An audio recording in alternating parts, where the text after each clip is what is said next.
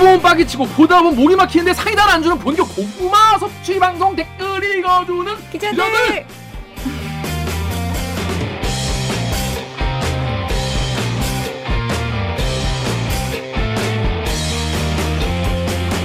KBS 기사의 누리꾼 여러분들이 댓글을 남겨주신 분노질책 응원을 모두 받아들고 있습니다. 여러분들이 한 땀 한 땀 눌러주시는 구독과 좋아요 버튼은 4차 언론혁명에 작고 큰 힘이 됩니다. 실화입니다. 반갑습니다. 저 아시죠?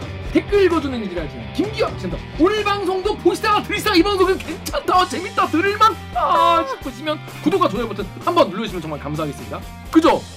오 기자 자기 소개해 주세요. 안녕하세요. 목미 얼더미 마더더미 오기정입니다. 그렇습니다. 한주 동안 잘 지냈습니까? 네, 근데 그 지난주에 근황 얘기할 때 제 선미 그 어. 메타버스 콘서트 얘기했잖아요. 그거 어. 아직 못 나가고 있어요. 왜? 민망해 죽겠어. 아 리포트가 안 나가고 있어? 시일성에 밀리고 밀려가지고 그리고 어. 또 코로나가 좀 상황이 안 좋고 이러니까 선민 씨한테 사과하세요. 죄송합니다.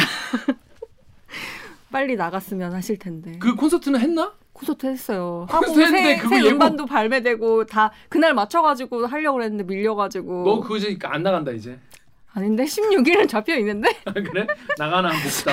자 이번 주는 저희가 한 하루가 늦었어요. 하루가 밀려가지고 정유럽 기자가 안 나왔습니다. 아 맨날 프로 출 프로 결성러야. 대리기보다 중요한 맨날. 약속이 있다는 거야. 뭐예요 그게? 몰라요. 모르겠는데 아무튼 있다는 겁니다.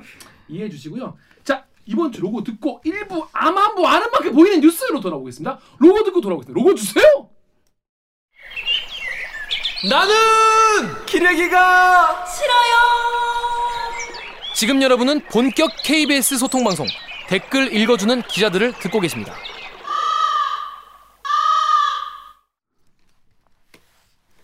제덕 쿵야보다 파이팅 넘치고 파이팅. 뭔데? 우상혁 선수의 박수 유도보다 신나는 유튜브가 있다. 오늘 영상이 궁금하시다면 좋아요 버튼을 대들게 기자들 알고 싶으시다면 구독 버튼을 잊지 말고 눌러주세요. 그렇습니다. 자 뉴스 기사만 보면은 그냥 어, 어, 어 이러지만은 대디기에서 요걸 좀 자세히 알고 보면은 아, 음. 아 그리고 주변 사람들한테 야 너 아냐, 너 봤냐? 라고 할 수 있는 아는 만큼 보이는 기사 아만보 코너 되겠습니다. 2020 자, 이 나는 처음에 음. 그 잘못 쓴 줄 알았어. 아 2021을 어. 2021년에 하는데 왜? 그러니까 도쿄는 2년을 1년으로 산 거지 그분들은. 음.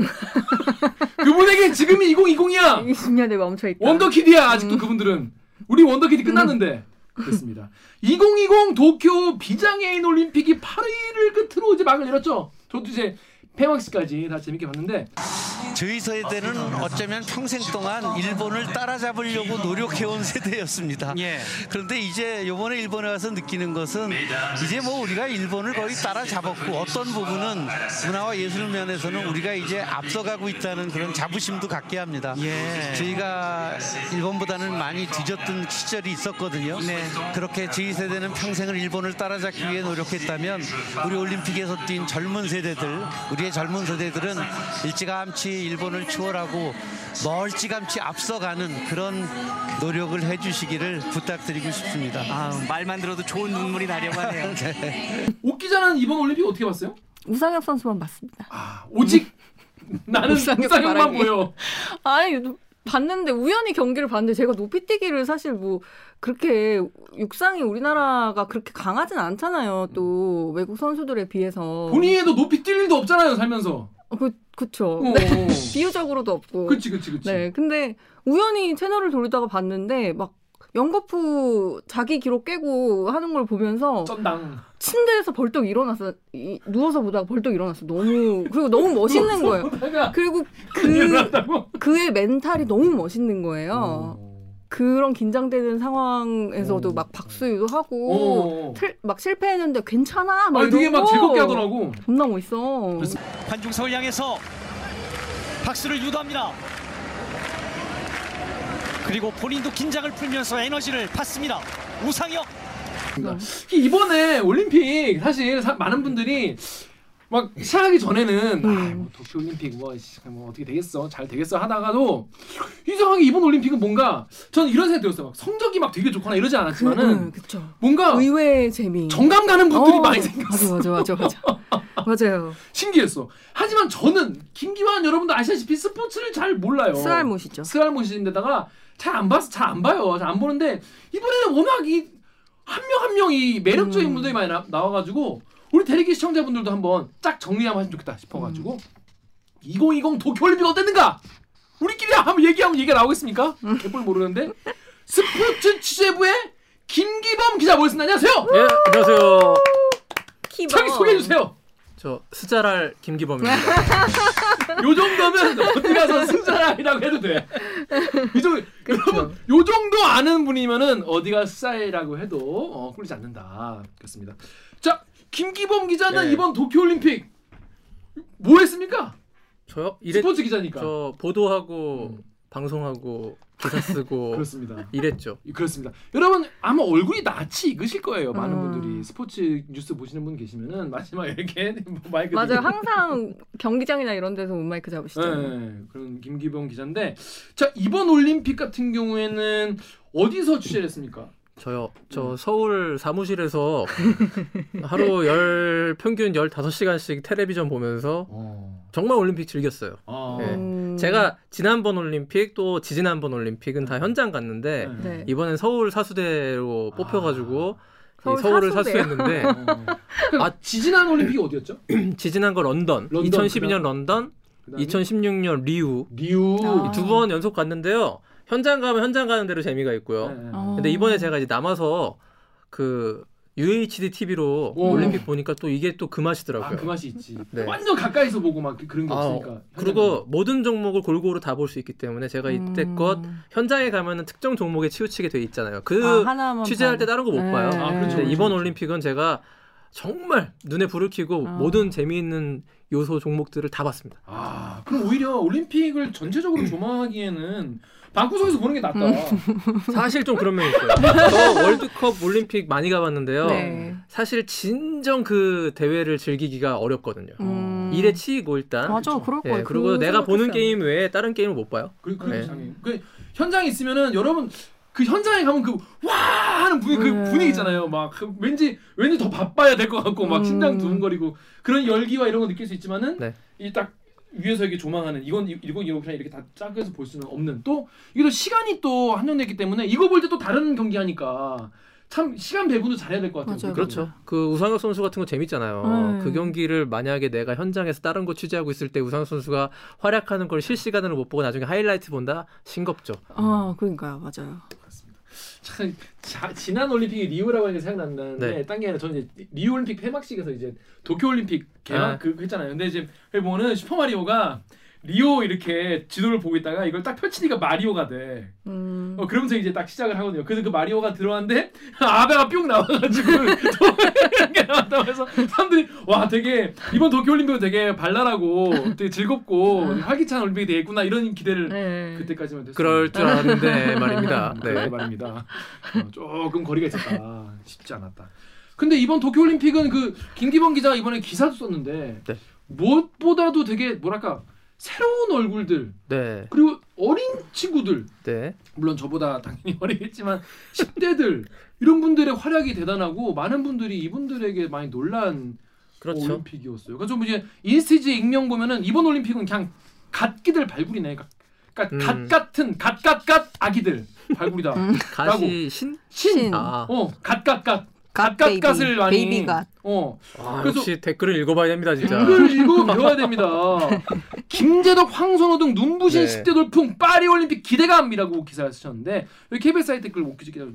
KBS 사이트의 나혜연 님이요. 새로운 기록을 경신하고 넘치는 열정으로 도쿄 올림픽 기간 동안 놀라움과 즐거움을 선사해 주신 10대 선수 여러분들께 감사드립니다. 청소년 선수분들의 활약으로 잘 알지 못했던 종목에 대해서도 관심을 가지게 됐고 선수분들이 성장해 있을 다음 올림픽이 더욱 기대되는 것 같습니다. 늘 응원합니다. 네. 먼저 무엇보다 우리 KBS가 좀이 주목받았던 것 중에 하나가 뭐냐면 네. 그 여서정 선수 네. 아 요거 여서정 아빠. 어 아빠 그 아니 그러니까 저희가 도마 네. 여자 체조 도마에서 은메, 저 동메달 땄잖아요. 네. 여서정 선수가 근데 아버지가 이제 영홍철 네. 네. 그 과거 체조의 전설이자 또 올림픽 메달리스트이기도 한데 부녀가 함께 메달을 따가지고 했는데 우리가 의도하지 않았는데요. 저희 KBS가 여홍철 해설위원을 사실은 자카르타 아시안 게임부터 어. 그때부터 영입을 해가지고 어. 근데 여서정 선수가 딸인데 이렇게 잘할 줄은 그때까지만 해도 이렇게 예상 못했고요. 아, 그 자카르타 아시안 그렇구나. 게임에서도 잘했고 이번에도 또 잘해가지고 정말 저희 KBS는 아. 의도치 않은 대박을. 아 의도한 게 아니었군요. 네. 어. 원래 여홍철 해설위원은요 네. 체조계에서 넘버 원 투를 다투는 전설 중에 전설이고 음. 누구나 어느 방송사나 여홍철 해설위원 데려가고 싶어 했어요. 싶어. 딸의 존재와 무관하게. 근데 아. 이렇게 또 딸까지 잘할 줄은 어떻게 알았겠습니까? 음. 용조선 선수의 이름을 딴 기술도 있지 않습니까? 본인이 만든 영철 기술? 기술. 그 여투 예. 그 기술로 여투? 이번에 저 신재환 선수가 금메달을 땄죠. 자 지금 신재환 선수. 핸드 스프링 계열 5.6이면 지금 여투 기술이 될 것 같거든요. 아 네. 아, 맞네요 여투 기술. 네. 자 여홍철 해설위원의 기운을 좀 받아서 착지까지 네. 이어졌으면 좋겠습니다. 핸드 스프링 계열 힘! 오, 예. 예, 괜찮아요. 예, 괜찮아요. 네. 아 괜찮습니다. 네, 지금 너무 좋았습니다. 네. 착지 뒤로 한 발 크게 움직이긴 했지만 네. 높이라든가 이런 거 다 괜찮았어요. 네, 네, 잘했어요. 자 다시 한번 보죠. 여투. 계열 두 바퀴 반 비틀기. 네, 착지에서 한 발을 뒤로 0.3의 감점은 주어지겠지만 네, 어, 그 이상은 착지에서는 괜찮습니다. 네. 뭐 이 기술을 만들어낸 우리 여홍철 해설위원 괜찮다고 했으니까 네. 괜찮은 겁니다. 아, 14.783. 14.783. 자 이러면 1등입니다. 1등입니다. 예. 14.783 아, 금메달. 오 신재환 선수가 또 우리에게 금메달을 안기네요. 네. 우리의 선배가 자신의 선배의 기술을 이렇게 시전해가지고 금메달을 멋있어. 따는 그런 또 아름다운 장면까지 있었고요. 그 덕후의 익명님이 네. 여서영 선수 어릴 때 너무 잘해서 충격. 서정 선수 아빠 이목구비 존독에 귀여움까지 장착해서 존예롭다고 말씀하셨어요. 되게 그 여서영 선수가 이렇게 잘할 줄을 사실 많이 예측을 못한 거예요. 유망주긴 유망주였죠. 자, 근데 지난번 자카르타 아시안 게임에서도 메달을 딸 때 아, 딸 수 있을까 아닐까 반신반의인데 성장 속도가 어. 굉장히 무섭게 올라왔고 올림픽에서도 메달을 기대하긴 했는데 확신할 수는 없었거든요. 음. 그렇게까지 확실한 메달 후보라고 여겨지진 않았는데 사실 도마라는 종목이 딱 5초에 끝나는 종목입니다. 음. 그래서 한 번 삐끗 실수하면 끝인 그쵸. 건데 네. 그래서 사실은 세계는 긴 길이라 하더라도 올림픽이나 아시안 게임에 긴장감이 주는 압박감이 있기 때문에 실수할 수 있어요. 그러면 음. 메달 못 따는 거거든요. 근데 여서정 선수가 아빠 닮아서 강심장 음. 큰 무대에서 정말 잘했고 이번에 19살 10대 선수들이 잘하고 있잖아요. 네. 이, 네. 이 여서정도 19이고 이제 20살 넘어가는 이 시기이기 때문에 다음번 올림픽이 전성기가 될 수가 있네요. 아, 보통 몇 살 정도가 지금 20대에서 20대 초반. 20, 25살까지 어. 요 때가 전성기거든요. 어. 자, 체조 선수들은 그 물론 30까지 가면 좀 체조는 어렵습니다. 음. 예, 신체의 어떤 노쇠가 좀 어. 진행되기 때문에 어. 어려운데 특히 뭐 예외적인 뭐 양학선 선수 같은 음, 경우에는 나이가. 많아도 잘하죠. 네. 야, 나이가 많아도 워낙에 갖고 있는 기술이 좋아서 금메달 후보로 꼽힐 수가 있는데 대체적으로 체조 선수들은 수명이 그렇게 길지는 않고 음. 여서정 선수는 그렇지만 지금 아직 19밖에 안 됐다. 음. 10대에 올림픽 메달 따는 것은 굉장한 일입니다. 어. 음. 참 그러면 이 체조 선수 같은 경우는 인생이 네. 올림픽 한 번일 수도 있겠네요. 그렇죠. 아 이거 저 우리가 체조하면 이번에 시몬 바일스 아시죠? 아 정말 스 그러니까 완전 쓰라보시다고 봐야 되는 오늘 거예요. 굉장히 좀 당황하셨어. 분량도 길게 가도 되죠 이거. 기본부터 가야 돼. 아니 시몬 바일스 체조의 전설이 아 그러니까 스물 이제 네 살인데 전설이에요. 음. 그러니까 10대 19살 20살 요 되기 음. 전에 이미 리우 올림픽 때 4관왕을 해버려 가지고 음. 그때 이미 스포츠에는 그런 말이 있습니다. 고트라고 있어요. G O A T예요.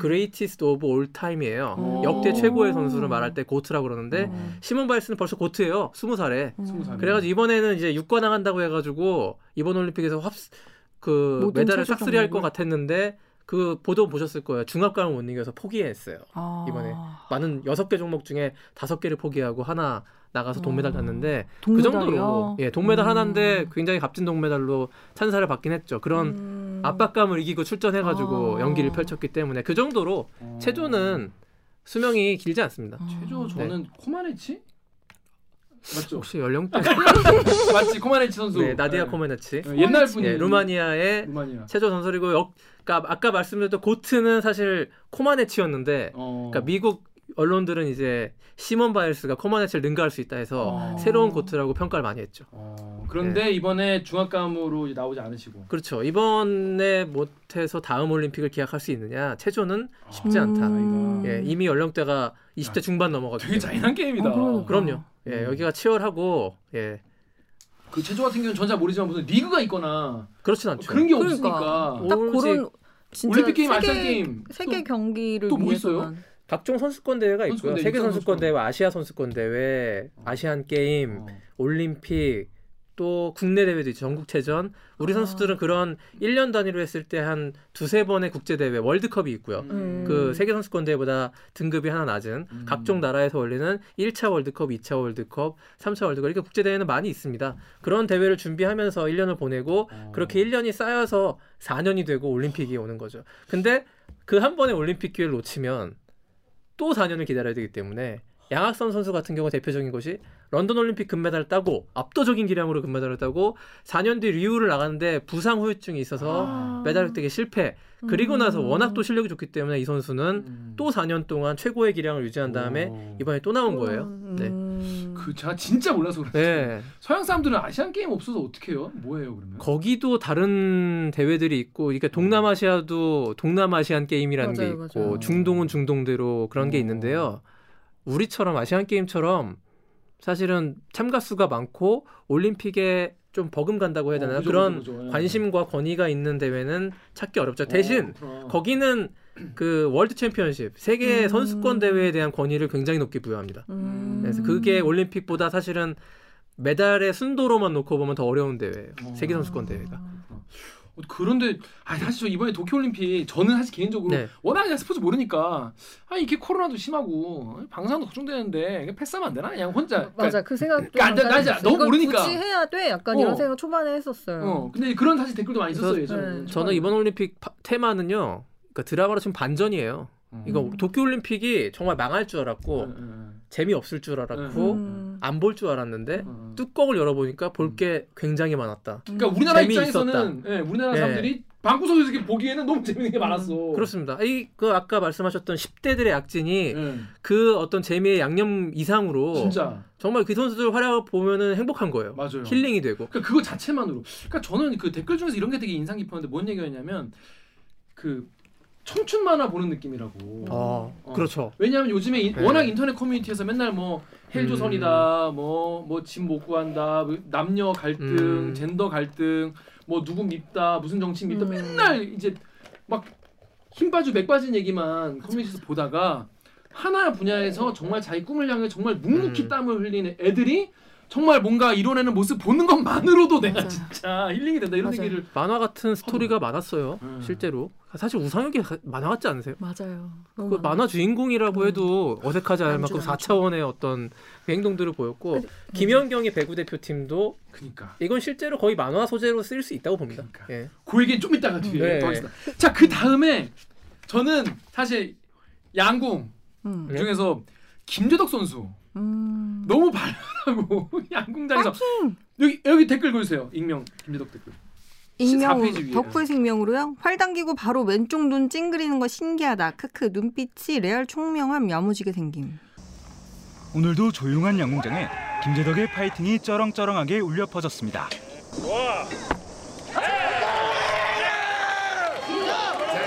23살 차 삼촌뻘 대선배인 오진혁의 이름을 스스럼 없이 부르며 파이팅을 외친 김재덕.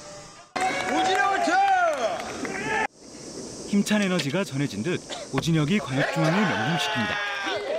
피말리는 접전이 펼쳐진 일본과의 4강전에서도 파이팅은 계속됐습니다.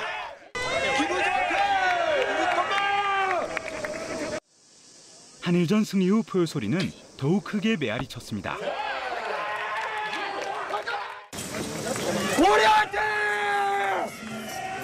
오늘 하루만 한 번 더 미치자 형들이 계속 저한테 말씀해 주셨습니다. 다- 야, 대- 댓글 디테일이 있네요. 음. 와, 그 김재덕 선수가 활 당기고 왼쪽 눈 찡그리는 거 발견하는 거 이거 그거 그 와, 정말 굉장한 관찰력과 뭐예요 나 모르는데 눈- 그러니까 저희도 사실은 기자들도 넘어가는 아. 그런 특징들인데 이걸 발견하실 어. 수가 있는 거예요. 어. 댓글 이 좋아하시는 팬들은 어. 그게 습관 같은 거예요? 김재국 선수. 그렇죠. 예, 일종의 습관이죠. 음. 그렇게 하는 습관이 든 거죠. 저도 한번 다시 네. 봐야겠어요. 몇 살이에요 이분은? 17살입니다.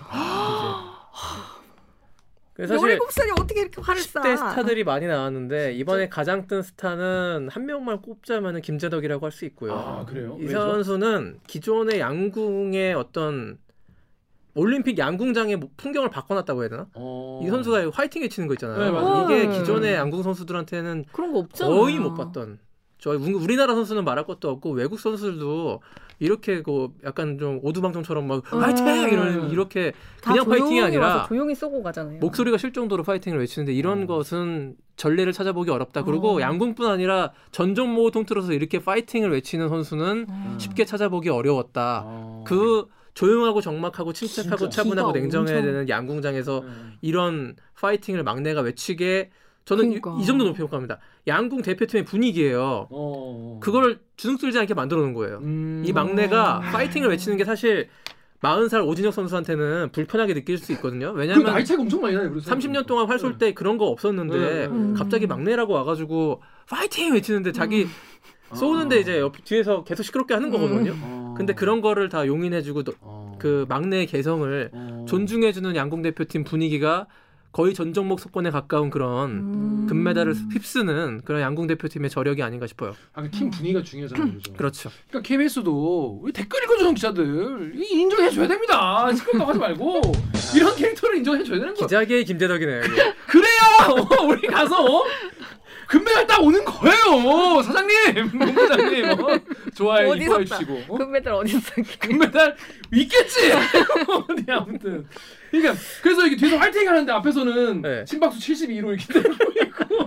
아무튼 앞에서는 이렇게 정말 72 정말 자는 네. 그 심박수를 이렇게 땡기고 정말 신기한 그림이 많았어요. 강심장들이고 김재덕 선수도 참 대단하죠. 음. 그 17살 첫 올림픽 출전에 중압감이 전혀 없는. 아, 뭐 본인은 느꼈다고 하는데 보기엔 전혀 없어 보였습니다. 네.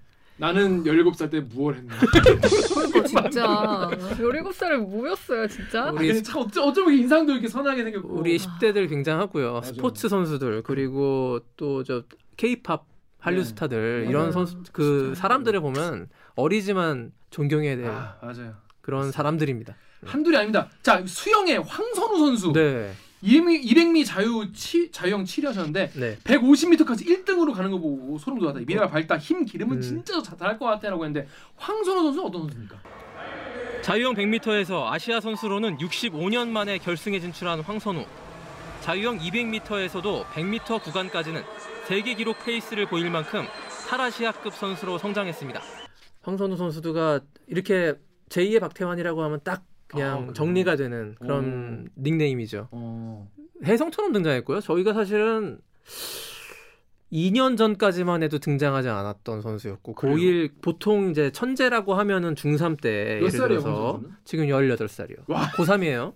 고3. 보통 박태환도 중3 때 확 나와 가지고 오. 그때 이제 아. 그때부터 천재. 그 다음에 박태환의 뒤를 잇는 중3 천재들은 꽤 나왔는데 결국에는 이제 그 기대치에 뭐 부응하지 못하고 고교 시절을 보내고 어, 대표 선수가 되는 거에 그쳤는데 황선우는 어느 날 갑자기 그 고2 정도에 튀어나온 거예요. 이 선수가. 그래서 얘는 뭐지? 어. 이러고 점점점 기록이 너무 좋아지고 그 주니어 세계 게 기록 그 세우고 전국체전이나 그런 데서 그때 이제 전국체전에 어, 어느 날 갑자기 튀어나와서 거예요? 어. 주니어 세계 신기록을 세운 겁니다. 음. 어? 그리고 그것도 막 그 단거리에서 세우고 막 그런 거예요. 어, 단거리가 네. 더 어, 어려운 거예요? 우리 선수들한테 단거리가 우리가 생각해 보세요. 육상 100m가 금메달 따기 어려울까요? 마라톤이 어려울까요? 마라 마라톤도 어렵잖아요. 우리나라가 아, 실제로 그쵸. 송기정 백- 님께서도 따셨고. 음. 마라톤 황영조도 있고 네, 이봉주도 이거는 있고 절대적인 피지컬에 어. 역량 차이가 나기 때문에 서양 네. 선수들이 이기기 어렵거든요. 아. 수영도 마찬가지고 기럭지가 긴 단거리를 팔다리가 긴 폭발적으로 하려면 그렇죠. 그런 거를 아. 극복하기는 훈련으로 안 되는 게 있구나. 훨씬 더 어려운 거예요. 박태원 아. 선수는 단거리는 아니었어요.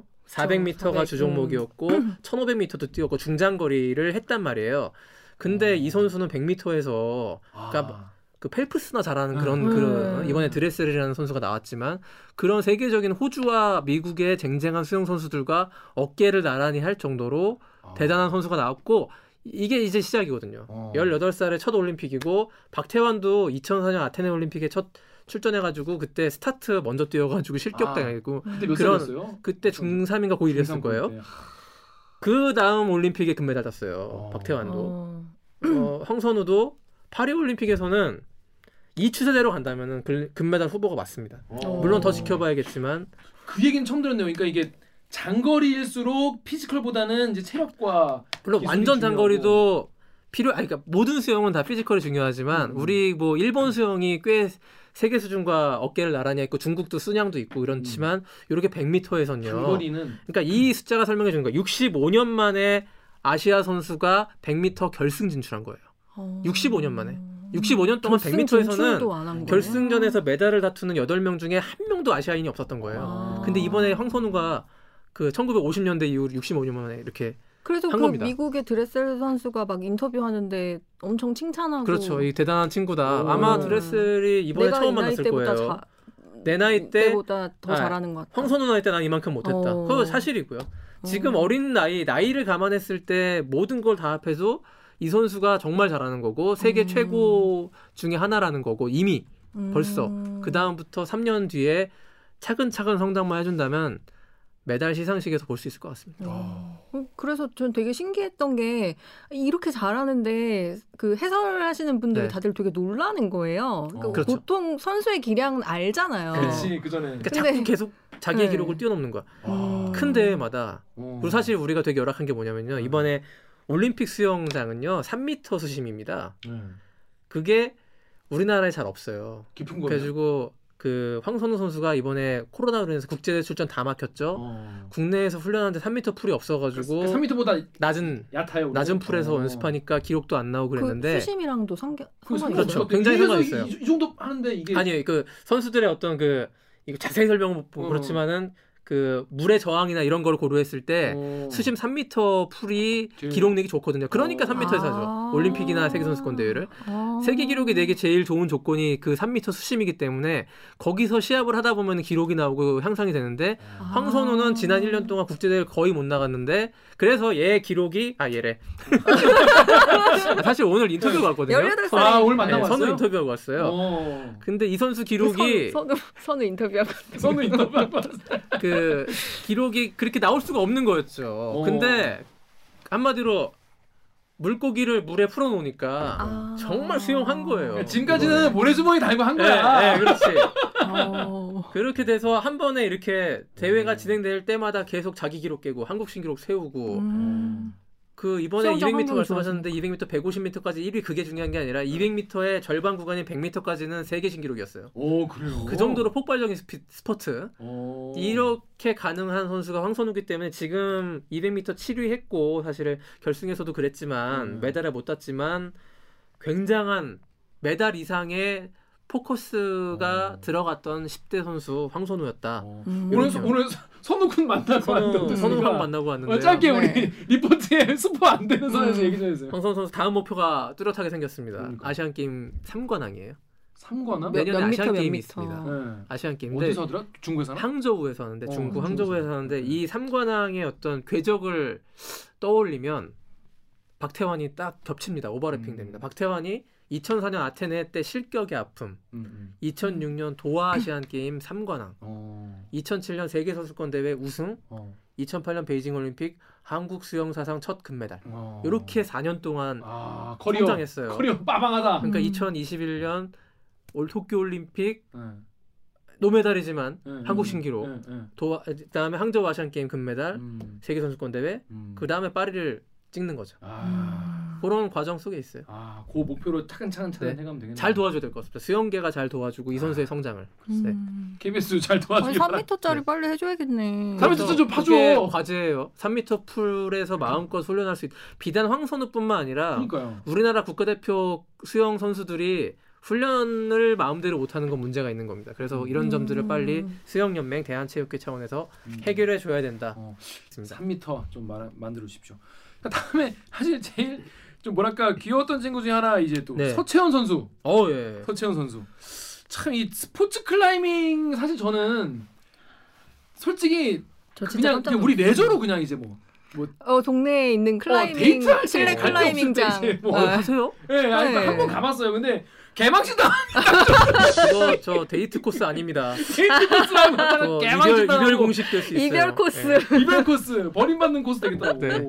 근데 이게 이번 스포츠 클라이밍이 원래 올림픽 있었나요? 이번에 처음 정식 처음이죠. 종목 채택돼가지고 아. 이번에 첫 정식 종목 초대 메달리스트를 서채현 선수 이제 나이도 어린데 10대인데 이 선수가? 도전을 한 거고 엄청 미친 속도로 올라가는 그거 아니에요? 맞아 맞아. 그쵸. 맞아. 네. 너 엄청 깜짝 이게 그 배속으로 한 건가? 막 그러니까. 이랬다니까. 그러니까 나도 그러니까 여러분 이제 또 김기아 또 게임 얘기한다고 싶으시겠지만 저는 이제 뭐 이제 뭐 Uncharted나 God of War 이런 게임 하면 룬 Tomb Raider 이런 게임 하면은 캐릭터가 이제 벼랑에서 이렇게 절벽에서 이렇게 자꾸 올라간단 말이지. 그래서 음. 보면서 아유 게임이니까 저렇게 올라가지 어떻게 저렇게 올라가냐 너무 과장됐다고 생각했는데 이거 보니까 이게 어. 다람쥐, 다람쥐 같이 네. 올라가잖아요. 다람쥐 미쳤어. 스파이더맨 막 이렇게 네. 연상되는데 종목이 세 가지예요. 스피드, bouldering, 리드. 이렇게 세 스피드는 가지. 빨리 올라가는 거. 아까 말씀드렸던 다람쥐처럼 올라가는 게 스피드고 이게 사실 서채현 선수가 제일 약한 거야. 어. 이게 그래서 아, 여기 성적이 안 정말? 나와가지고 사실 메달권에서 멀어지는데요. 아 세 가지를 다, 다 총점이에요. 아. 근데 bouldering은 약간 퍼즐 풀듯이요. 뭔가 문제를 여기 약간 클라이밍 어, 벽 같은 맞네, 느낌이 약간. 있죠. 다음 어디 짚어야 여기에 되나? 짚어두고 이렇게 찝어가지고 이거를 어떻게 짚는지를 음. 수수께끼 풀듯이 요거 문제 해결하는 방식이 있고요. Tomb Raider네. 그게 bouldering이고 음. 그 다음에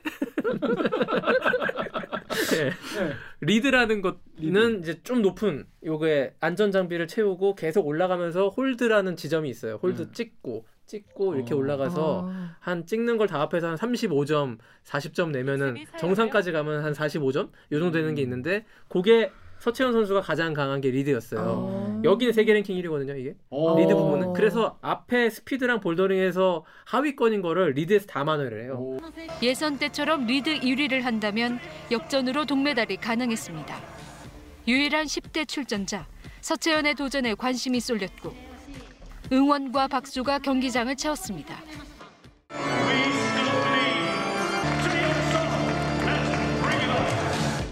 어느새 1위 야냐의 기록에 가까워졌습니다.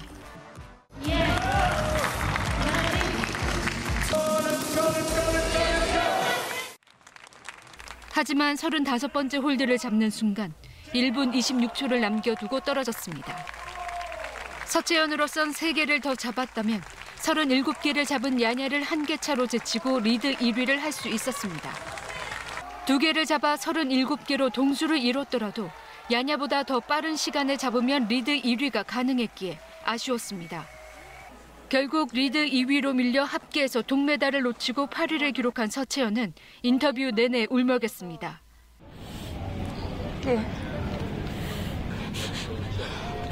원래는 그냥 결승만 가서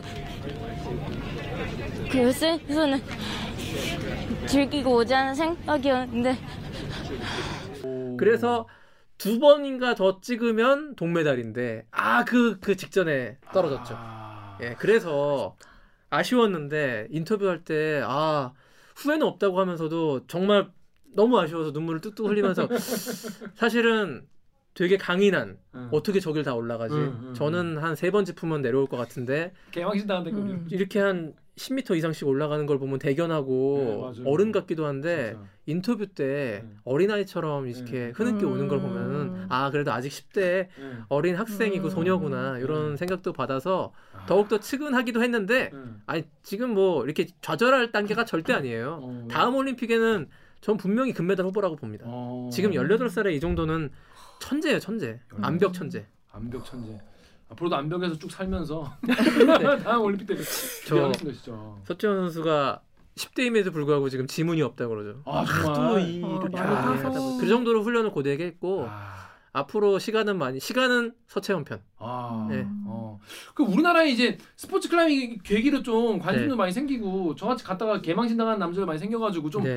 많이 좀 하, 는 그런 분위기가 되면 좋을 것 같아요. 요게 사실은 그래서 서- 그 스포츠 클라이밍을 정식 종목 채택하는 이유가 있는 거야 IOC가 왜요? 젊은 층이 이 스포츠 클라이밍을 좋아하기 때문에 맞아요. 젊은 아. 층을 로 하여금 올림픽을 시청하게 만드는 거죠. 음. 야 나 저거 하는데 어, 내가 직접 하는 어, 종목인데 맞아요. 야 세계에서 제일 잘하는 애들이 여기 네. 나오네 아, 보는 거죠. 클, 클라스 막 이러면서 네. 그렇게 해서 새로운 신규 종목으로 계속 스케이트보드, 스포츠 클라이밍, 서핑 음. 이런 거 젊은. 젊은 친구들이 하는 음. 거다 대거 어. 정식 아, 전 되게 좋은. 시도인 것 같아요. 예. 괜히 그 고대 그리스 막 이렇게 생각할 필요 없단 말이야. 원반 던지기 막 이런 거 그것도 거론되고 있어요. 저기 광선검 펜싱, 어, 예, 그 얘기 음. 스타워즈 있잖아요.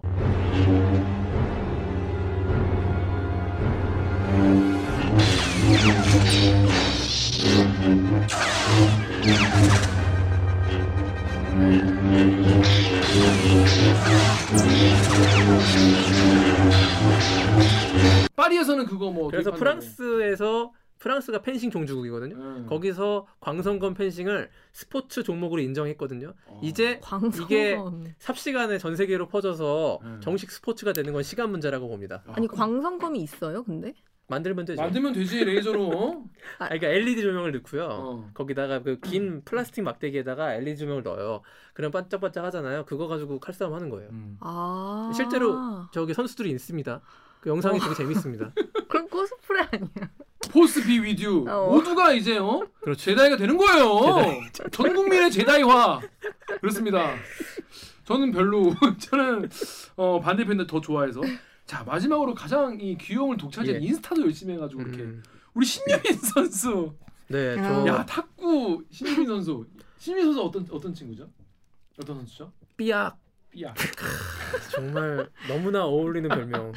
그 칠 때 그 탁구 선수들은 그러니까 기압을 이- 예. 넣거든요. 아, 삐약 하는 건데요. 어. 그거가 삐약으로 들리잖아요. 아. 병아리 같은 어떤 그 아. 느낌이 있어서 신유빈 선수가 저는 이번 삐약, 올림픽에서 정말 대단한 스타 한 명이 나왔다라고 생각합니다. 맞아. 신유빈은 제가 개인적으로 이것도 저 옛날 세대 말인데 현정화 이후 최고다. 아 라면만 먹고 듣는 그 시절.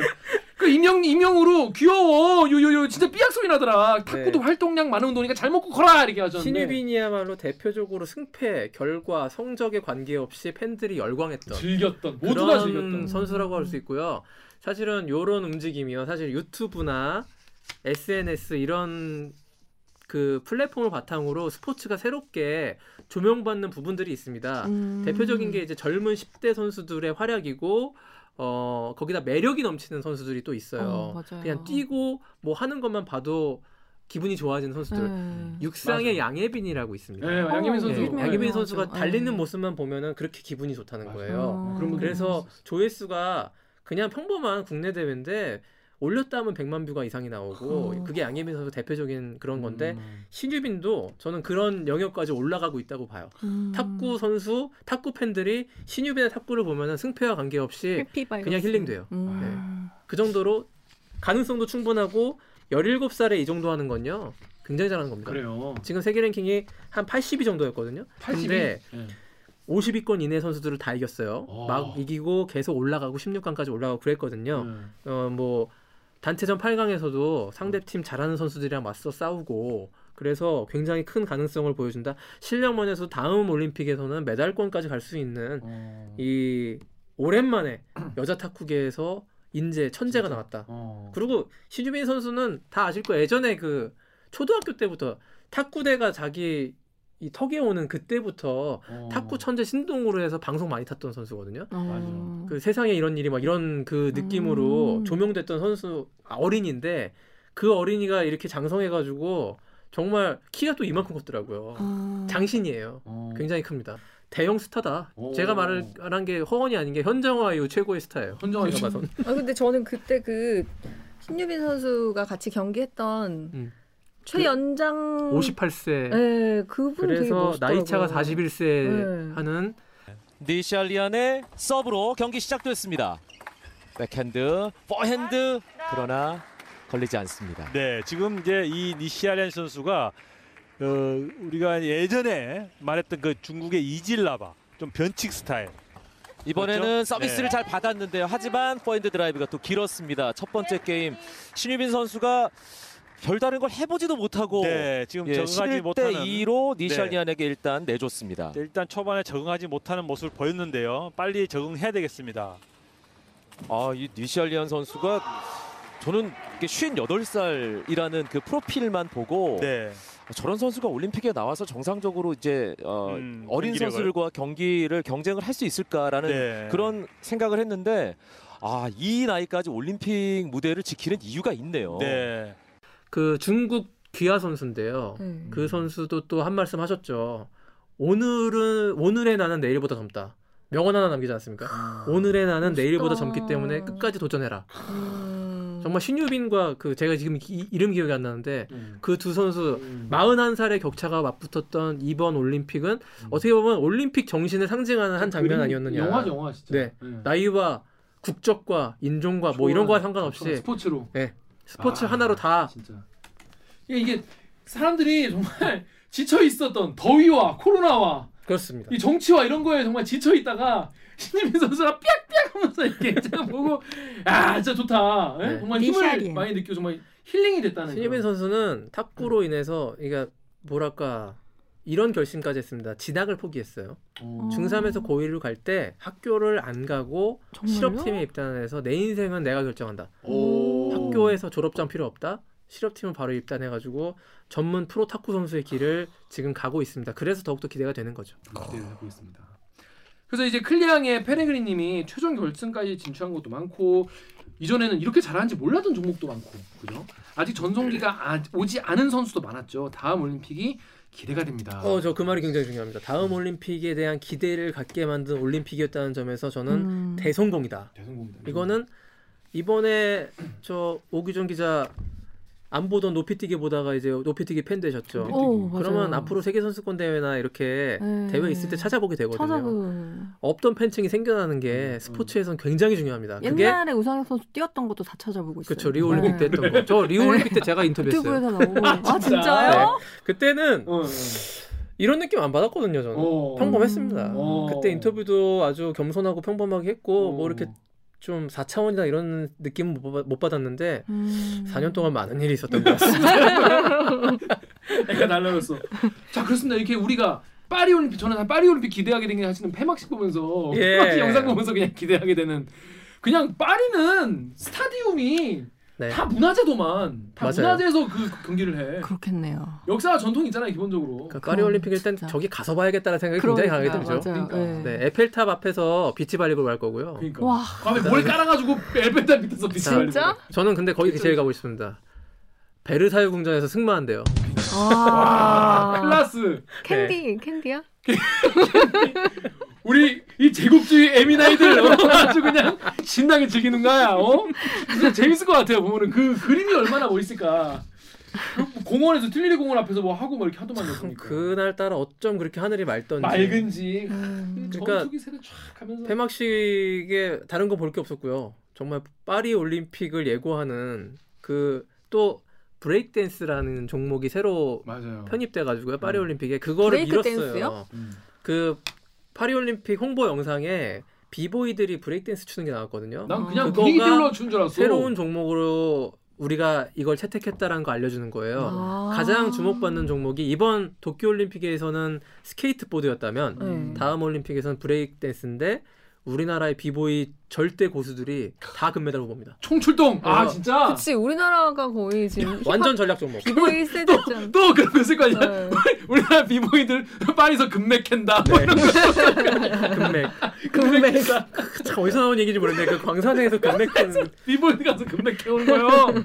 아 그러네. 그러면 거의 미국이랑 한국이랑 거의 붙겠네. 그 비보이가 미국이 잘하던가요? 네, 미국이 네. 또이 종주가? 어쨌든 지금 그래서 뭐 지금 비보이 그 브레이크 댄스 협회를 만들자 뭐, 뭐 여러 가지 아, 움직임들이 있습니다. 그러네. 협회 만들면 또 네. 거기서 돈 해먹고 또 개판 치고 진짜 그러지 말고 좀 잘 좀 합시다 이번에는. 어, 여기 방송 수익 세군요. 그러지 말고 저잘좀 해서. 정확한 지적이에요. 아, 그러지 마. 어른들이 어른들 그러면 안 돼. 제발 그러지 마. 어. 자, 그렇습니다. 자, 이런 일이 이제 앞으로 파리 올림픽 여러분 기대하시고요. 그때까지 대리기가 살아있으면 참 좋겠네요. 기대하겠습니다. 자, 그런데 이제는 우리가 헤어져야 할 시간. 다음에 또 만나요. 세대 교체. 국가대표를 이번에 은퇴하는 네. 정말 그동안 고생 많았고 멋있었던 우리 선수들 짚어보지 않을 수 없죠. 자, 이번에는 국대에서 마지막 은퇴하는 선수들 알아보겠습니다. 영경 갓. 아. 갓. 그냥 인생이 인생이 그 한편의 스포츠 만화. 음. 우리 김연경 선수. 자, 루리앱 댓글 우리 오기정 기자님. 로리앱에서요 에어리엘 에어리알님이 아쉽지만 어쩔 수 없나 그동안 수고하셨습니다 하셨고 익명으로요 국대 은퇴지 선수로서 은퇴는 아직이니까 앞으로는 무거웠던 국가대표의 무게에서 벗어나서 선수 생활 유종의 미를 거둬 거두길 빌어주면 되지. 그렇습니다. 자, 김연경 선수 이번에 은퇴하게 됐죠. 그 댓글 참 좋습니다. 음. 댓글에 제가 하고 싶은 얘기가 다 있어요. 중요한 것은 국가대표 은퇴이지 선수 은퇴가 아니다. 요거 굉장히 중요한 지점을 네. 짚어주신 거고 음. 김연경 선수의 플레이를 볼 수 있는 거는 앞으로도 남아 있고요. 음. 지금 중국 리그 갔거든요. 상하이에서 뛰고 있는데 네. 거기서 사실 중계 방송 될지 는 모르겠습니다만 네. 어쨌든 요즘에 뭐 그런 거 못 볼 세상은 아니잖아요. 그렇죠, 그렇죠, 김연경 선수가 활약하는 모습, 마지막 선수로서의 뭐 어떻게 보면 황혼기를 어떻게 마치고 가느냐를 끝까지 응원하고 박수 쳐줄 수 있는 기회는 여전히 남아 있다. 그리고 김연경 선수가 우리나라 한국 단체 구기 종목 역사상 가장 절대적인 영향력과 카리스마를 갖고 있는 한 명이라고 저는 김연경 선수를 꼽겠습니다. 음. 그 정도로 배구 대표팀의 선후배들에 미치는 영향력이 크기 때문에 김연경 선수가 물론 더 해줘서 함께 해줬으면 좋겠다라는 바람도 있고 또 그렇지만 이만큼 했어요. 할 만큼 다 했어요. 너무나 많은 헌신과 봉사를 한 겁니다. 국가대표를 위해서. 사실 대표팀에서 잘한다고 돈 주는 거 아니거든요. 그렇게 많이. 예. 프로에서 엄청난 연봉을 받는 김연경 선수가 자기의 어떻게 보면 프로로서의 선수 가치를 약간 혹사시켜 가면서까지 국가대표에 헌신한 거거든요. 이때까지 올림픽과 아시안 게임 가리지 않고 충분히 했다. 그리고 4강까지 가서 그 last dance 진짜 아름다웠다. 여기서 놓아주는 것도 충분히 충분히 저는, 아름답다는 네, 다큐멘터리 하나 나올 것 같습니다. 진짜 선수 본인은 은퇴를 결심하고 이제 그 은퇴 결심하는 이유 가운데 하나는 본인이 힘들어서뿐만 아니라요. 본인이 은퇴해야지 후배들한테 길을 터주는 거거든요. 그런 의미에서의 은퇴가 있습니다, 실제로. 그 김연경 선수의 뒤를 이을 선수들이 사실 김연경에 막혀서 못 올라올 수 있기 때문에 음. 그런 차원에서도 또 은퇴를 해주는 거거든요. 음. 자, 김연경 선수가 멋있다. 그런 면에서 국가대표 은퇴를 하는 거는 존중해줘야 된다. 저는 그렇게 생각합니다. 어. 그 이제 그 연예인 그 김영철 씨가 이제 그냥 편한 마음으로 아 올해 올림픽 너무 고생 많았고 뭐 다음 올림픽도 뭐 잘하면 뭐잘 네. 하면 좋겠다라고 했더니 김영준 선수가 아 나 오빠 나 너무 무거워서 이제 내려놓을래요 이제 안 아. 할래요 이렇게 얘기했는데 그걸 김영철 씨가 얘기를 한 거야. 그다 개욕을 먹었어요. 뭐라고요? 아니 왜 그렇게 사람을 부담을 주냐 김연경한테 아. 이렇게 부담을 그렇죠. 주고 어 그 무게에도 알지 못하면서 이렇게 쉽게 말하냐고 음. 그렇게 또 욕을 먹어가지고 또 김영철 씨가 또 이렇게 또 속상해하고 참 그 이게 참 웃긴 게 아, 자꾸 다 이런 얘기 하게 되네. 저는 이제 슬램덩크가 인생 이제 많은데 그래서 뭔가 슬램덩크 같았다 이런 마음이 생각이 들어요. 왜냐면은 음. 이 북산 산왕전이 네. 가장 이제 그 슬램덩크에서 가장 예. 중요한 경기였잖아요. 예. 그걸 보고 그걸 어떻게 되나를 예. 보다가 결국 이겼는데 결국 이제 정욱 재팬은 못하고 거짓말처럼 연이어지지 않았습니까 북산이? 근데 여기서도 한일전을 그렇게 모두가 보는 앞에서 한일전을 음. 이기고 조사버리고 가, 4강을 갔다가 여기서 이제 거짓말처럼 이제 졌지만 다들 그래도 정말 마음속에 정말 한켠에 감동으로 남은 그런 뭔가 슬램덩크도 멋진 어, 엔딩이 아니었나 이런 생각 들어요. 약간 차이점이 있다면 산왕을 두 번 만났지. 그렇죠 돈 만났죠. 일본을 한 번 만났고 아. 그다음에 터키를 사실 일본보다 터키가 훨씬 어려운 상대였습니다. 아 정말요? 진짜 기적의 타이틀을 붙일 수 있는 거는 터키전에 우리가 세계 랭킹 4위 팀을 이기고 우리가 4강 간 거거든요. 터키전이 정말 기적이고 대한민국 배구사의 길이 남을 명승부였다. 전력의 열세가 분명했고 사실은 김연경 같은 선수가 거기는 서너 명이 있는 팀입니다. 오. 터키는 그런 선수들 그리고 김연경이 프로에서 거액을 받고 뛰었던 리그가 터키 그렇죠. 리그예요. 맞아. 아는 선수들만 있을 거 아니에요. 네, 그, 와- 자기를 우상으로 여겼던 그러니까요. 김연경을 네. 보고 컸던 선수들이 터키에 다 있었는데 그 터키 리그에서 뛰었던 김연경이 터키를 제압하고 4강에 갔던 어떤 그 쾌감 짜릿했죠. 그러니까요. 정말 산왕이 이긴 것 같은 그런 그러니까. 느낌이었어요. 와. 그 비- 비가 막 내리고 그러니까 20점 차 벌어졌는데 어느 순간 거기서부터 따라와가지고 대단합니다. 근데 저는 사실 제가 경기를 다 챙겨보지 않았어요. 스포츠 중계를 많이 보지 네. 않는데 저 이제 인터넷 짤을 보고 나서 그 경기를 찾아보는 뭐냐면 김영 네. 선수가 해보자 해보자 해보자 그, 그죠, 그죠. 그 멘트. 와 그거는 왜 이렇게 죽상이야 씨발 웃어 이거. 아, 식빵 말씀하신 거죠? 네, 네. 식빵 웃어. 음. 야 이게 이게 에이스구나 이게 리더구나 이런 느낌을 받았어. 그 작전 타임 멘트 있잖아요. 그거 굉장히 쏠쏠합니다. 저희 방송하기에도 음. 정말 감독님이 말씀하시는 거나 주장이 말할 때나. 근데 이번에 아. 김연경이 해보자, 해보자, 하나만 하자. 요, 요 멘트가 눈빛과 음. 어우러져서 후배들 보고 있는 우리까지 국민들이 다 음. 배구 선수가 된 느낌이었습니다. 진짜 음. 나도 뭔가 해야 해야 될 것 같은 안 하면 안 될 것 같은, 그리고 할 수 있을 것 같은. 자세를 고쳐 앉아야 될 것 같은 그런 느낌이었어. 네. 대- 정말 대단한 선수 우리가 뭐, 뭐 가요 뭐 이 시간에 뭐 다 칭찬만 해도 뭐 없어. 뭐, 어, 네. 말씀 못 드린 그런 김영경 선수입니다. 자 다음 또 우리 태권도의 이대훈 선수. 요거 좀 안타까웠죠. 요거 좀 안타깝죠. 우리 오, 오규정 기자가 여기 풍산 개복도를 알피님 댓글. 로리앱에서 풍산 개복돌 알비님이 진짜 아쉽다. 긴 시간 동안 세계 랭킹 부동의 일이었는데 정작 올림픽 가는 인연이 없었는데 참 안타깝다. 체급도 여러 번 바꿨고 런던 때 주 주 체급 체중 감량해서 연장전만 오지게 하고 결승 가서 패했는데 수고 많았음. 그렇습니다. 이대훈 선수는 어떻게 좀 이대훈 선수가 태권도의 간판이죠. 아. 그 별명이 태권 V죠. 네. 이대훈 선수가 한국 태권도를 말할 때 종주국 태권도를 말할 때 상징적인 인물이 이대훈이었는데 너무 이번에 일찍 떨어져가지고 안타까움이 많았고 덜미를 잡혔잖아요.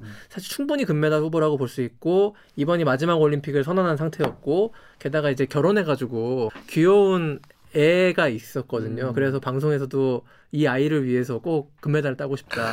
이대훈 선수가 또 올림픽에서 금메달 하나만 못 땄기 때문에 다른 거 다 정복했고 세계 선수권 대회 뭐 숱한 뭐 어떤 각종 대회에서 다 1등했던 선수인데 네. 올림픽 금메달만 못 따서 어? 요번에 마지막으로 그 한을 풀려고 나왔는데 아 쉽게 메달권 근처에도 못 가서 굉장히 많이 안타까워했던 태권도계 전체가 이대훈의 선전을 바랬습니다. 근데 근데, 왜, 왜 그랬던 거예요? 아 그러면 그만큼요. 사실은 태권도가 종이 한 장 차이예요.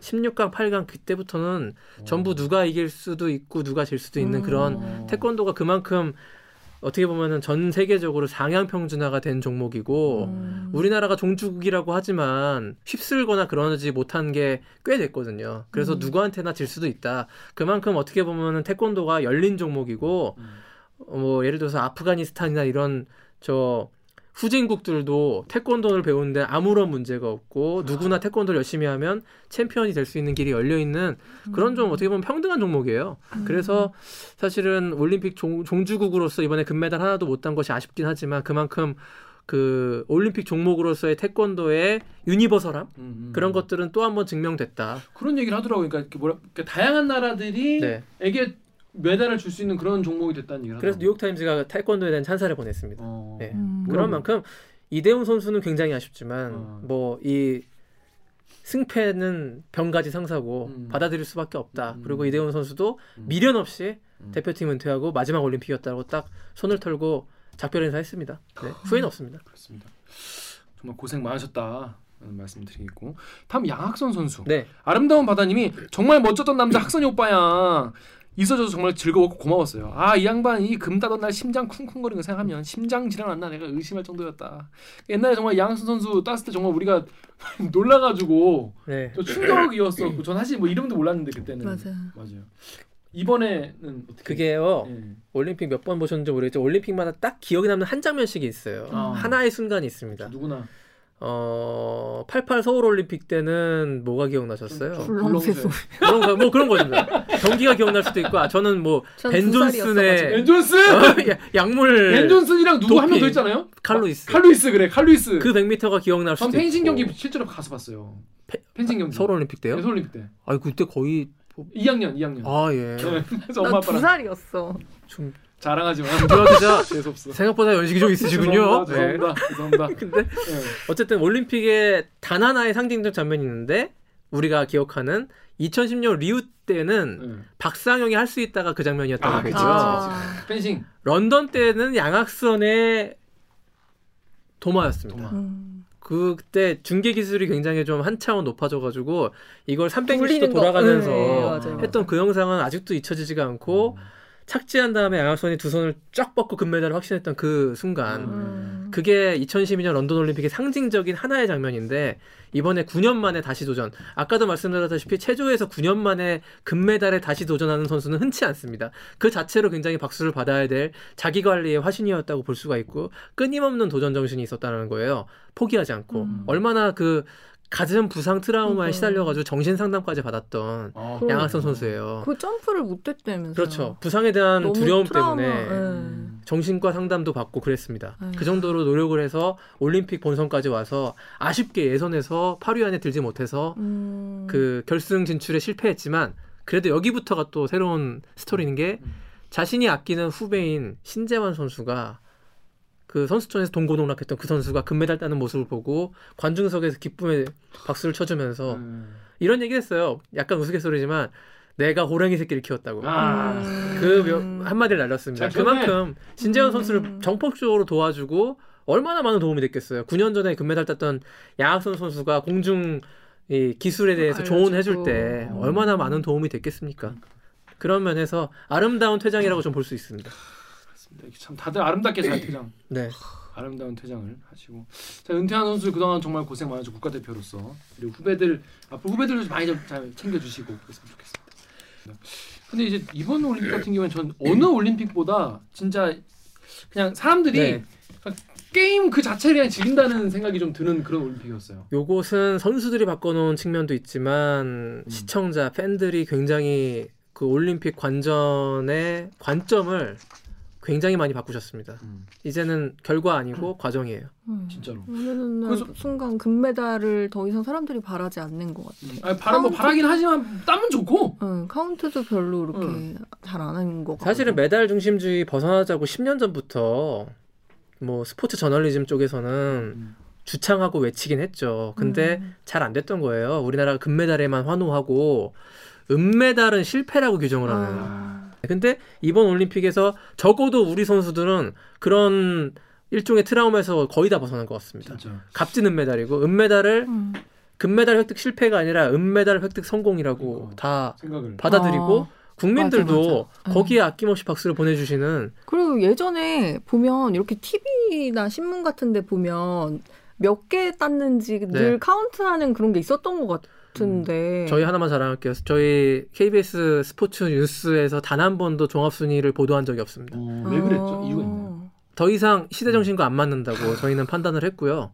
개별 선수들, 개별 종목들의 금메달이 가치 있는 것은 충분히 조명을 하고 이 승부에서 땀을 흘려서 최종적인 승자가 된 것은 아낌없는 찬사를 보내지만 그걸 국가 단위로 몇 개를 땄는지를 경쟁시키는 음, 맞아, 것은 맞아. 무슨 의미가 있느냐 맞아요. 이런 생각이 들었습니다. 맞아요. 진짜.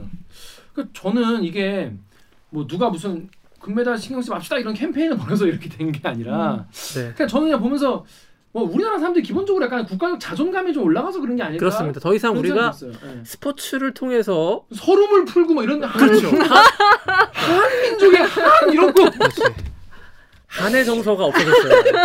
그만해 이제 한 그만 이제 약간 좀 우리가 트로트가. 한의 정서를 품었잖아요. 음악으로 네. 치면 트로트에서 우리가 저 케이팝으로 온 듯한 BTS 가자 이제 그냥 빠다 느낌? 먹자 빠다. 이제 예? 유쾌하고 경쾌하게 그러니까. 메달 따면 좋은 따면 좋은 거고 그쵸. 아니어도 박수 보내면 되는 거고 고생했다. 네 우상혁 실패해도 웃잖아요 네. 웃고 저기 격리 한번 딱 때리고 그러니까. 자신감 있게 나오, 나오잖아요 그래서 덕후의. 익명님이 높이 뛰기가 네. 높이 뛰기다. 진짜 모든 사람이 범상치 않다. 왜냐?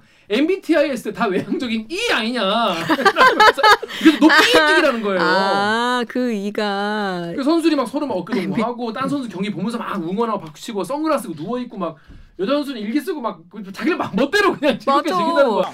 부담 없이 우상혁 출발 갑니다. 자 조주 좋고요. 테이크업! 아! 잘했는데 잘했습니다. 잘했고 잘했고 또 잘했습니다. 국군 체육부대 상무의 우상혁. 우상혁 선수는 어, 심지어 뭐 했냐면요 네. 그 저도 발견했습니다 그 끝나고 100m 했는데요 100m 구경하려고 그 저기 피니시 선 있잖아요 네. 결승선 바로 앞에서 이렇게 이렇게 사진 찍으려고 보고 있더라고 아, 진짜요? 정말 올림픽을 즐겼어요 그러네. 그래서 멘탈 그 다음에 각이야, 멘탈 그 끝나고 인터뷰를 온 거예요. 아. 보통 자기 경기 끝나면은 그쵸. 음. 주섬섬 챙겨가지고 인터뷰하고 집에 가는데 음. 그냥 올림픽 분위기가 주- 좋아가지고 아. 그거 100m 선수 누가 우승하나 해가지고 100m 는 와, 막 박수 치고 오, 그래서 사실 인스타 각 인스타 각 사진 찍는 거 정말 정말 이제 즐기는 음. 자가 됐다. 그런 면에서 저는 이번 올림픽에서 한 장면 네. 우상혁 선수입니다. 음, 제가 저도. 보기에는 음. 네. 이딱 하나의 장면 했을 때 이번 올림픽을 상징하는 음. 시대 정신이 담겨 있는 그 모습 사진 한 장 아. 우상혁의 웃음 네. 전 그렇게 보고 있어요. 앞으로도 이렇게 우리나라 사람들이 어, 이렇게 너무 막 막, 어, 얽매여가지고 그러지 말고 인스타 각 이렇게 제일 즐겁게 특히 이런 스포츠 경기 같은 경우에는 물론 한일전 네. 이겨야겠죠. 아직도 어. 여전한 건 한이 있습니다. 아직 남아 있어. 아직 일본에 대한 한은 우리가 아직 해결되지 없어. 않은 게 있어. 그왜 이런 거 이런 말 들어보셨잖아요. 참가하는데 의의가 있다 이런 말을 들었을 때 예전에는 야 저 무슨 자세가 저러냐 정신 상태 썩어 빠져가지고 어, 말이야. 출전하는데 의의가 있. 근데 정말 전 이번 올림픽은 추- 통해서 이번 올림픽을 통해서 올림픽은 앞으로 출전하는데 의의가 있는 거예요. 음. 우리 선수들이요 꼴찌 하더라도 럭비 보세요. 럭비 꼴찌 했거든요. 아, 어. 그 출전 자체가 의미가 있어가지고 다 박수 보내고 이기든 지든 간에 그때 한일전 졌어요. 아, 맞아요. 한일전 그럼에도 졌죠. 불구하고 한일전 지더라도 럭비는 그냥 출전 자체가 너무 대견하고 고맙고 보- 우리한테 우리나라 선수들이 올림픽 중계 방송에서 뛰는 모습을 선물해 주는 겁니다. 그렇죠. 그 주- 출전 종목을 우리가 출전하게 되면서 선수들은 그거로 국민들한테 이미 보답을 다 한 거라고 보는 거예요. 메달은 두 번째 문제고 우리에게 올림픽 경기를 선물했어요. 그게 굉장히 저 높이 평가해야 될 부분이고 이번 올림픽에서 새롭게 조명받는 새로운 문화라고 봅니다. Thank you네 thank you. 그래서 여기 다음 댓글 8페이지 위에 있는 다음 댓글 기자 좀 보십시오. 다음에서 세미콜론인가요? 다른 대회 때에 비해서 이번 대회는 비종목 선수들이 너무 멋졌던 것 같아요. 물론 바라보는 관객들도 달라져야겠지만 보통 올림픽 중반쯤 되면 할 게 다 했네 하는 마음에 안 챙겨봤었는데 이번 대회는 마지막까지 챙겨보게 되고 유달리 길게 느껴지는 올림픽 같습니다. 그래요. 근대 5종 스포츠 클라이밍, 서핑, 요트, 럭비. 서핑 멋있더라고요. 근대 5종 이건 저 처음 봐. 그렇죠. 요거 아, 또 댓글 보고 저는 감탄하고 있습니다. 음. 올림픽 중반 중반쯤 되면 할 게 다 했네. 요게요 기존 올림픽 패턴이에요. 음, 맞아요. 일주일 차까지 바빠요. 음. 유도, 아, 펜싱, 기자도, 양궁. 기자도?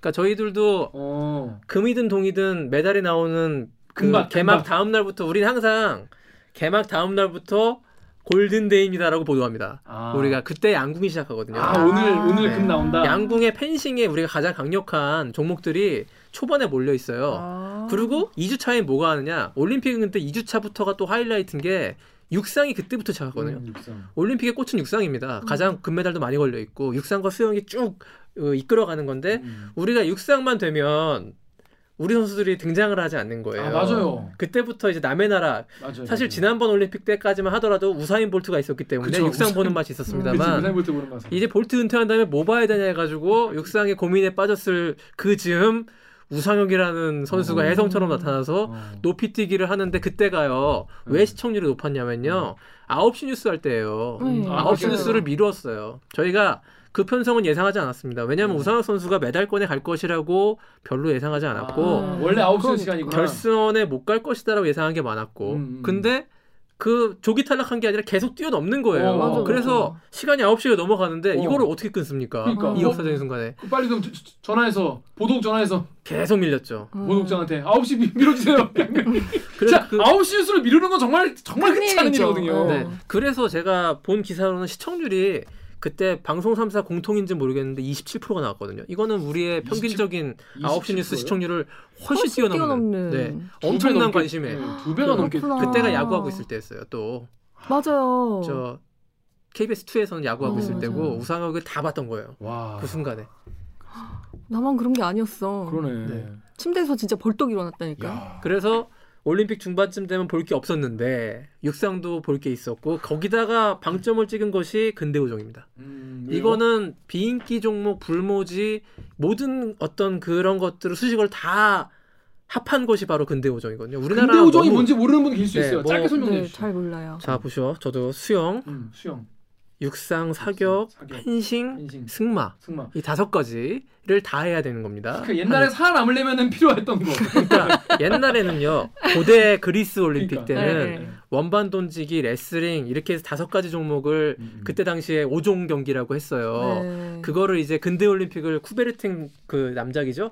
이 사람이 창안할 때 그러면 지금 시대는 근대에는 현대에는 음. 어떤 덕목이 필요하냐. 당시에 사실은 그리스 아테네 올림픽 때도 어떻게 보면 전투 요원들의 그렇죠. 그런 표현이었거든요. 네, 네, 네. 이번에는 근대 오종은 뭐냐면은 유럽의 군사들에게 필요한 덕목이 무엇이냐 했을 때.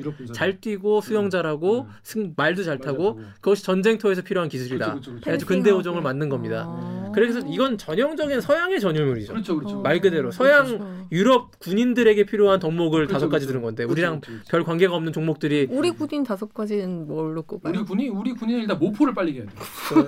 이 뭔 개소리야! 거기에 양궁 들어가죠. 우리는 아, 양궁. 양궁 우리는 활로. 활 활로 경기. 최종 경기 활로. 그래서 근대 오종은 정말 불모지 중에 불모지인데 여기서 전웅태 선수가 처음으로 올림픽 메달을 따고 감격의 눈물을 흘리면서 이건 전웅태의 메달이 아니라 네. 근대 오종의 메달이다. 너무 기쁘다. 아. 이렇게 얘기했어요. 수영에서 태극기가 달린 모자를 쓴 정웅태가 힘차게 앞으로 치고 나갑니다. 200m를 1분 57초대에 주파하면서 수영 전체 6위에 오른 정웅태. 펜싱 보너스 라운드까지 마친 두 선수는 승마에서 메달권으로 치고 나갔습니다.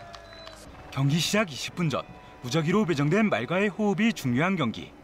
말을 듣지 않는 말 때문에 무려 4명의 선수가 실격된 가운데 정태와 정진아는 말과 안정된 호흡을 바탕으로 상위권으로 도약했습니다. 메달을 결정짓는 마지막 레이저런. 정태는 빼어난 사격 실력과 체력을 바탕으로 반전을 이뤄냈습니다. 정태는 3위로 결승선을 통과하며 동메달을 획득했습니다. 한국 근대 오종 사상 첫 올림픽 메달. 자랑스러운 동메달을 목에 건 정태는 환한 미소를 지으며 새 역사를 쓴 기쁨을 만끽했습니다. 얼마나 두꺼운 벽인지 모르는데 그거를 계속 두드리고 저의 동메달이 아니라 저희 대한민국 근대오종의 동메달이라 생각해서 너무 값집니다. 말 되지.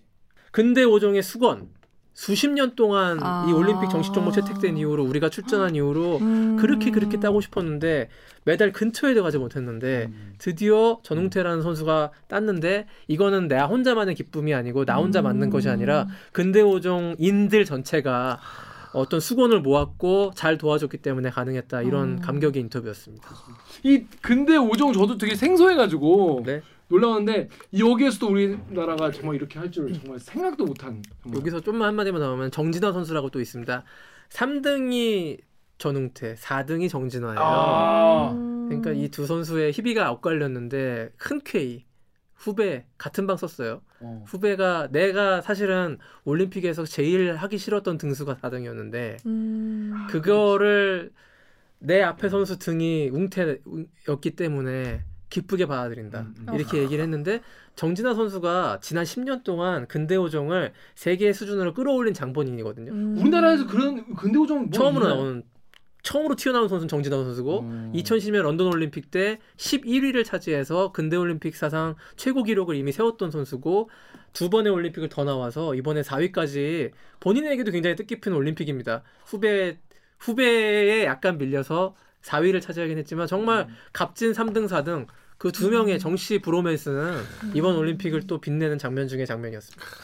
이렇게 멋있어 다들. 한둘이. 아니었어 이번 올림픽. 아 이번엔 정말 스토리가 된다니까요. 스토리 이게 있잖아. 메달 색이 아니라 네, 네. 스토리가 다 한번 다큐멘터리식 그 해도 될 만한 네. 그런 사연들이 많습니다.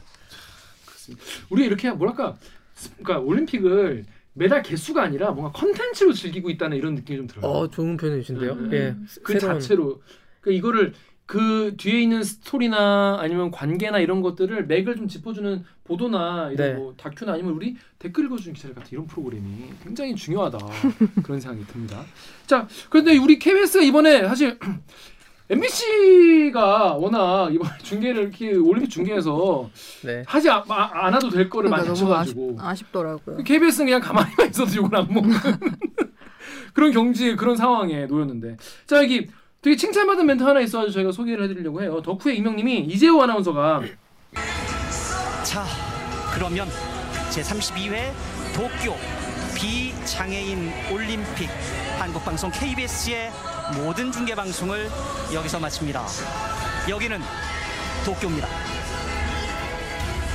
엔딩 멘트 하면서 도쿄 비장애인 올림픽 모든 중계 방송을 마칩니다 이러면서 음악 깔리면서 무슨 엔딩 크레딧 같이 선수들 명장면 쫙 나왔는데 눈물 났다 캐사로 이제 캐사 캐사 캐사 아 K KBS로 KBS를 캐사라고 KBS K사가 아니라 아, 캐사. 캐사 아. 캐사로 KBS 캐, 폐막식 보던 사람들 폐막식 quality 욕하다가 이거 보고 감동적이면서 다들 질질 짰다고 KBS 이런 거 잘하네라고 하셨는데 그래서 이런 거 되게 잘했다고 이번에 이런 멘트도 되게 어, 의미 있는 멘트였다. 네. 왜냐면 패럴림픽을 소개한 이 사실 이재호 아나운서 음. 스포츠 캐스터로서 베테랑 중에 베테랑이고 이게 음.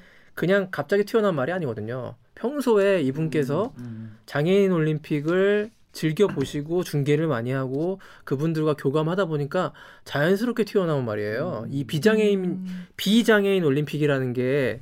장애인 올림픽이 아닌 다른 음. 그런 거 장애인 올림픽을 중심에 놓고 맞아요. 네. 그래서 감동적이었어. 그 사실은 여기에서 가장 개념이 없는 말이 일반 올림픽, 일반인 올림픽입니다. 음. 그렇게 얘기하면 절대 안 되는 음. 거거든요. 장애인을 비하하는 발언이기 때문에 그렇게 하면 안 되는데 우리는 저 이재호 아나운서 등등은 이번 패럴림픽을 한두 번 접하신 분이 아니고 음. 수십 년 동안 계속해서 음. 꾸준하게 이 장애인 올림픽을 중계해 왔고 관심을 보여왔기 때문에 이런 음. 멘트가 자연스럽게 나올 맞아요. 수 있었다. 평소에 생각하는 맞아요. 네, 이게 다 드러나는 거 같아요. 억지로 하려고 잘 안 돼. 진짜 이런- 이런 상황에서 긴장하고 이러면은 잘 안 되는데 이런 건 저도 좀 많이 배워야 되겠다 이런 생각이 들었고요. 저는 그게 그게 그 멘트가 되게 뭐- 기억에 남는 게 이광용 선배가 네.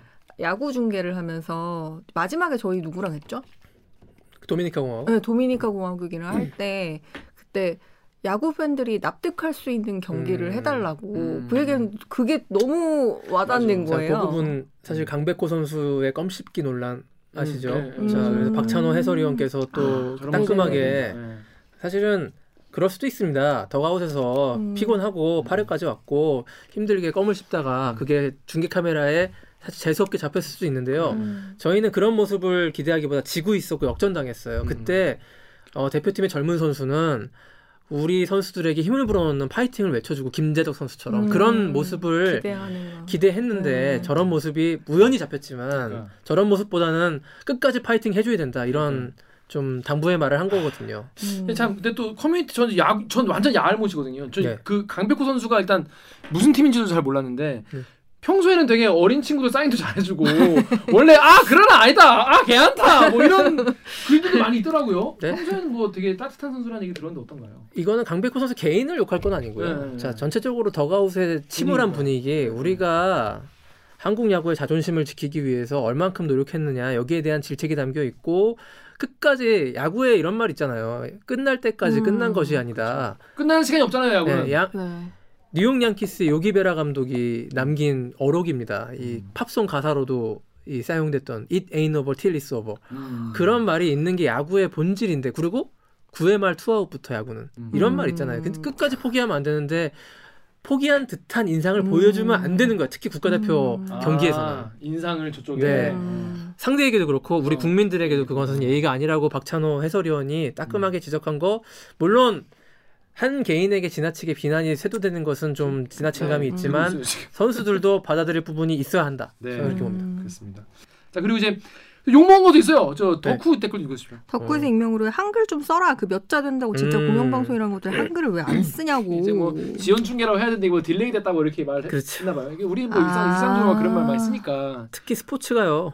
스포츠 자체가 영어잖아요. 아 맞네. 음. 운동이라고 해야 되나 그러면?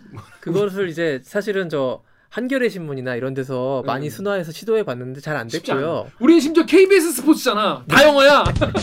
그래서 북한 같은 경우에 네. 다 그걸 북한 같은 경우에는 다 우리말로 순치해 가지고 네, 네, 네. 이렇게 하는데 어, 나쁘진 않다고 보지만 뭐예요? 굉장히? 어색한 부분이 뭐예요? 많습니다. 어, 뭐예요? 뭘, 뭐 코너킥 이런 걸 따르게 무슨 차기 뭐 이렇게 아, 표현하고 구석 차기 뭐 이렇게 하나 예, 보지. 맞아요. 예. 음, 그렇게 하는데 좀 저희가 근데 분명히 이 댓글 지적하신 네. 익명님께서 말씀하신 부분 받아들일 게 많아요. 음. 쓸데없는 맞아요. 많이 쓰는 거 있습니다. 네. 조심해야 돼요. 조심해야 됩니다. 근데 저는 지연 중계가 더 어려운 것 같은데. 아니 근데 이렇게, 영어를 음, 바꾸다 이따가- 보면 어, 어. 되게 어려운 말로 바뀔 맞아. 때가 한문으로 있잖아요. 있지. 그리고 저희 기사 쓸 때도 가끔 국립국어원에서 그. 한글말로 순화해서 쓰라고 한글로 순화해서 쓰라고 메일 개인 메일로 보내잖아요. 그런 걸 이제 더 이상해. 네 바꾸는 것 봐도 약간 좀 이따가 틀어드리겠습니다. 제 생각에는 음. delay 중계 요것은 지적할 만합니다. 음. 제 생각엔 이걸 delay라고 쓸 필요가 없고 delay라는 말이 뭔 말인지 모르는 사람들에게는 이 방송에서 사용할 수 없는 용어였기 때문에 네. 이런 것들은 막아야겠지만 일단 순수 스포츠 용어들은 어쩔 수 없고요. 많죠. 네, 저저 허락해 이런 거 어떻게 고쳐? 슛을 어떻게 슛이라고 안 하겠습니까? 차기 뭐 이렇게. 네. 그거 말고도 뭐 클리앙의 뭐 오글러님은 KBS 너무 옛날 느낌이 난다. 또 덕후의 익명님이 오늘도 역시 방송 3사는 축구만 해주는구나. KBS 아, 네. 1TV도 야구 야구 중계하고 배구는 스포츠를 찾아봐야 된다. 배구 8강 가는 중요한 경기에 한일전인데 방송 3사도 전부 같은 종목만 하고 말이야. 이거 안 해주면 너무 씁쓸하다. 하지 않았나? 저희 100% 저희가 했- 받아들입니다. 이 지적에 대해서는 뭐 입이 열 개라도 할 말이 없고요. 음. 3, 4가 합의를 해가지고 사실 3, 4공그 동시 중계는 그 월드컵도 그렇고 올림픽도 그렇고 지향해야 돼요. 아, 그러니까 전파람이죠 사실은. 네, 예. 이거 한 채널만 하게 되는데 그 이게 욕심이 나잖아 우리 채널에서 봤으면 하는. 다 보고 싶어하는 그러니까 게 해설 가지고 이제 서로 경쟁하는 거 아니에요? 그렇죠. 예, 요런 방송사의 어떤 그 저간의 사정도 좀 이해는 해주시는데 네. 이거는 앞으로 계속해서 개선해 나갈 거리예요. 그리고 올림픽은요 조금 달라요. 월드컵은 3사 동시 중계를 3사 협약에 의해서 음. 순차 방송으로 바꿀 수가 있는데 올림픽은 여기서 메달이 나올 수 있고 저기서 메달이 나올 수 있는 이런 상황 속에서 그걸 미리 정해놓고 야 오늘은 우리가 펜싱 할게 오늘 밤 유도 맡아줘. 어. 요러기는 어렵다는 거예요. 않죠. 어. 그냥 유도 맡았다가 우리 선수가 조기에 탈락해 버리면은 그 중계는 사실 좀 거의 의미가 없는 중계가 돼 버립니다. 그렇죠, 예, 그런 그 올림픽의 특수성도 좀 고려해야 타기 하면 안 되나? 방송사 예전에 한 번 그랬다고 들었는데 예전에는 그런 식으로 나눠가지고 했는데 음. 우리나라가 비인기 종목들이 다 중계에 걸려가지고 어. 근데 갑자기 비인기 종목에서 막 금 나오고 이래서 대박 터졌. 의외의 대박이 네, 터지기도 네. 했고, 예. 어, 그랬던 점이 있는데 어쨌든 이거는 방송 3사가 다 같이 풀어야 될 숙제는 음. 분명한 사실입니다. 아 그러네요.